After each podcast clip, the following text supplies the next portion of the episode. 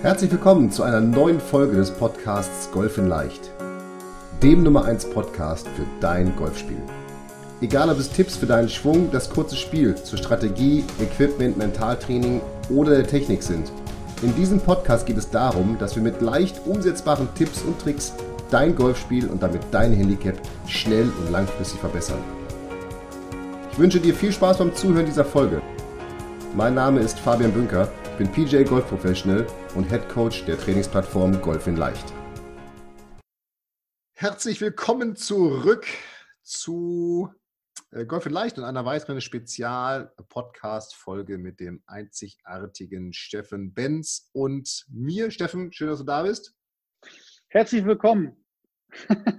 Herzlich willkommen. Ich muss dazu sagen, wir haben jetzt natürlich, wir sind ehrlich, wir nehmen jetzt nicht jeden Tag einen Podcast auf, sondern wir nehmen natürlich so ein paar am Stück auf. Und hm, insofern ähm, sehen wir uns jetzt gerade schon zwei Stunden. Aber das soll nichts zur Sache tun, denn wir wollen äh, die dritte und letzte Folge zum Thema Schwungtraining in dieser Reihe ja. absolvieren und greifen nochmal ganz kurz die letzte Folge auf, in der wir ja den Pfannenwender aus der Küche entwendet haben, um am Schwung zu arbeiten. Und den würden wir tatsächlich jetzt auch wieder empfehlen. Je nachdem, welche räumlichen Gegebenheiten man hat. Ne? Also eine schöne Altbauwohnung mit drei Meter hohen Decken, da kann man natürlich auch den Schläger vollschwingen. Aber wir wollen über das Thema Slow-Motion-Training reden.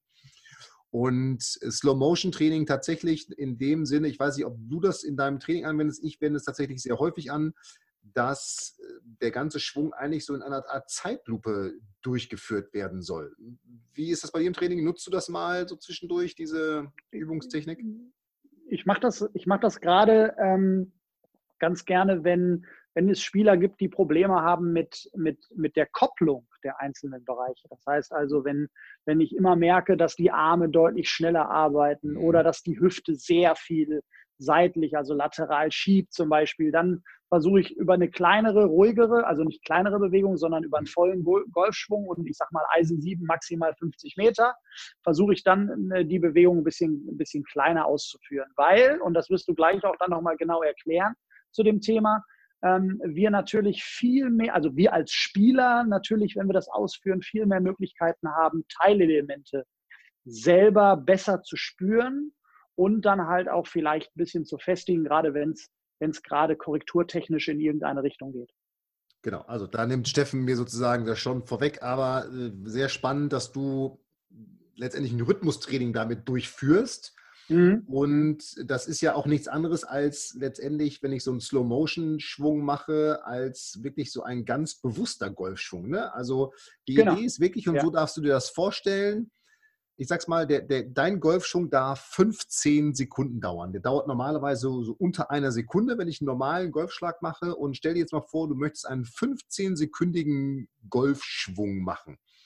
Und das bedeutet einfach, dass du wirklich jede Teilbewegung ganz langsam, so als wenn du mit deinem, mit deinem Smartphone so ein Slow-Motion-Video aufgenommen hättest. So langsam darfst du jetzt mal deinen Golfschwung durchführen. Und das hat mehrere Vorteile. Zum einen, du nimmst mal Geschwindigkeit raus. Das heißt, du kannst wirklich mal ganz bewusst Teilelemente deines Schwunges ansteuern. Meinetwegen an Dingen, auch was Steffen gerade gesagt hat, an denen du mit deinem Golftrainer arbeitest. Sei es, wenn, dass du die Arme mehr senken sollst und die Schulter nicht so früh drehen sollst im, im Abschwung, dass du dann wirklich sagen kannst, ich schwinge jetzt mal in den Rückschwung rein und jetzt schwinge ich wirklich mal Bild für Bild, Stück für Stück erstmal nur die Arme nach unten, damit du wirklich merkst, welche Muskeln spannen sich an? Wo setzt es denn zuerst überhaupt an? Und wie fühlt sich das für dich an? Denn das ist auch ein Aspekt. Du wirst wirklich merken, was fühlt sich wie an, wo ist Spannung im Körper und welche Teilbewegungen kommen wirklich als erste oder welche greifen ineinander. Und insofern ist das wirklich ein Training, wenn du jetzt gerade aus einer vielleicht auch intensiven Techniktrainingsphase mit deinem Trainer kommst, wo ich sagen würde, nimm den Pfannenwender, stell dich in dein Setup und lass wirklich diesen Schwung Bild für Bild ablaufen und da auch wirklich, wenn du an bestimmten Bereichen arbeitest, durchlaufe diese Bereiche vielleicht noch mal langsamer. Also mach das nochmal deutlich verlängert, diese Bewegung, dass du wirklich merkst, wie fühlt sich das an und was soll ich denn da wirklich genau machen. Denn das ist etwas, da entsteht wirklich ein richtiges inneres Bild dieses Golfschwunges in dir. Und ein zweiter oder ein, ein weiterer Aspekt, den ich immer wieder feststelle, ist, dass wenn ich dieses Training mache, mhm. alle schaffen das so im Rückschwung ganz gut, weil natürlich auch im Unterricht häufig am Rückschwung gearbeitet wird. Ja. Okay. Viele schaffen das auch total gut noch bis in den Impact.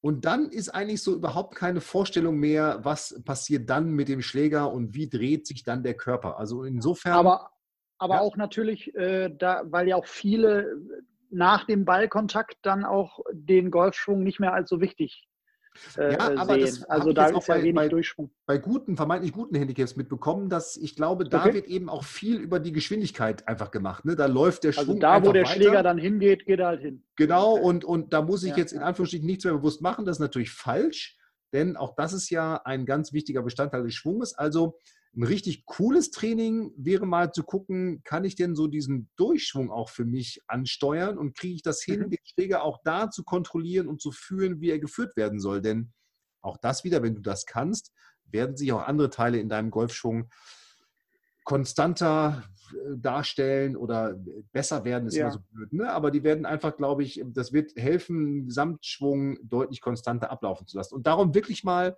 Slow-Motion-Training, nimm Tempo raus, mach deinen Golfschwung 15 Sekunden lang, kannst ihn auch 30 Sekunden lang machen und lass ihn mal wirklich Bild für Bild, Stück für Stück ablaufen und guck mal, wo hast du denn vielleicht auch Probleme, wo merkst du, wo hast du Probleme, deinen Schwung so ablaufen zu lassen, wie du vielleicht auch eine eigene Vorstellung hast.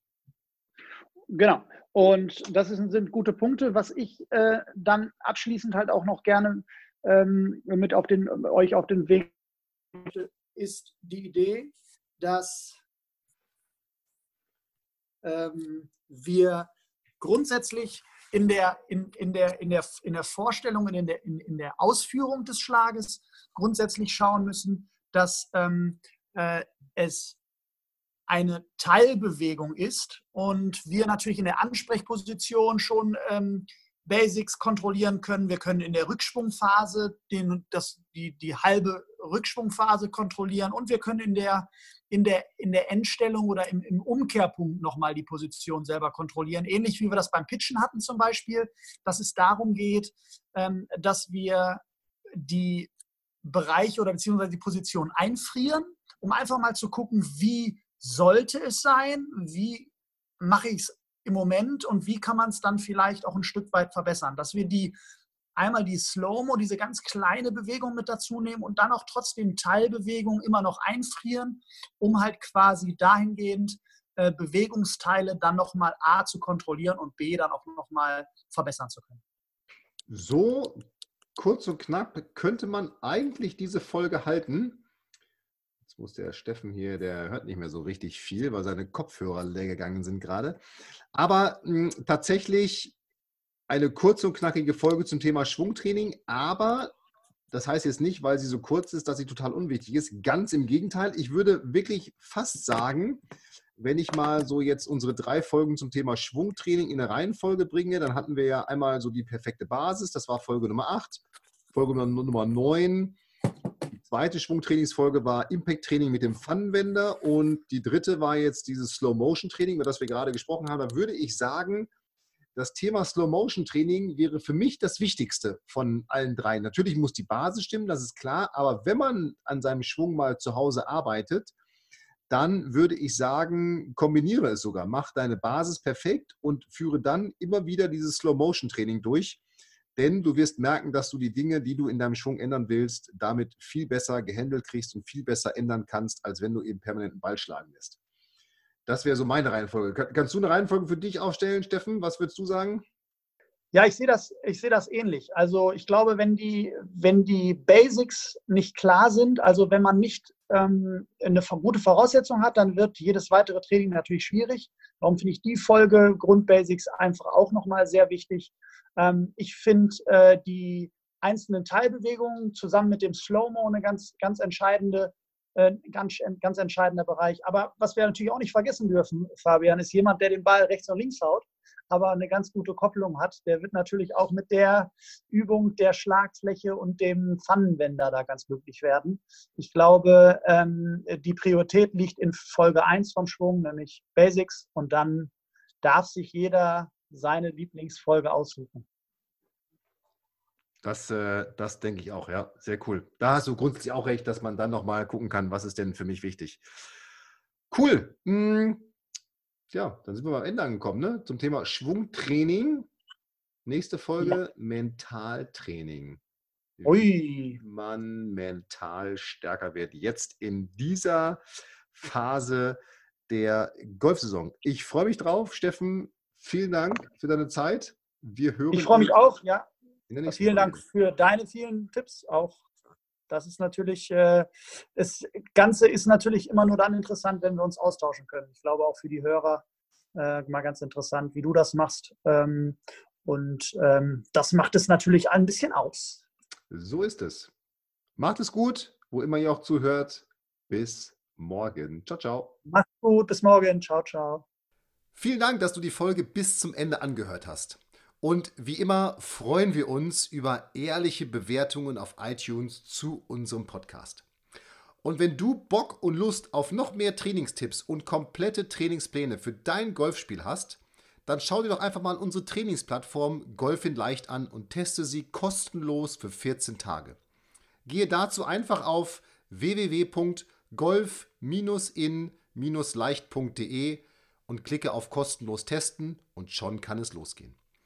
Und solltest du weitere Fragen zu Golf in Leicht, deinem Golfspiel oder dieser Podcast-Folge haben, so schreibe mir doch einfach eine E-Mail an hallo at golf-in-leicht.de und ich verspreche dir, ich werde auf jede E-Mail eingehen. Und jetzt viel Spaß mit deinem Golfspiel und ich freue mich schon, wenn wir uns in der nächsten Podcast-Folge wiederhören. Bis dahin, dein Fabian.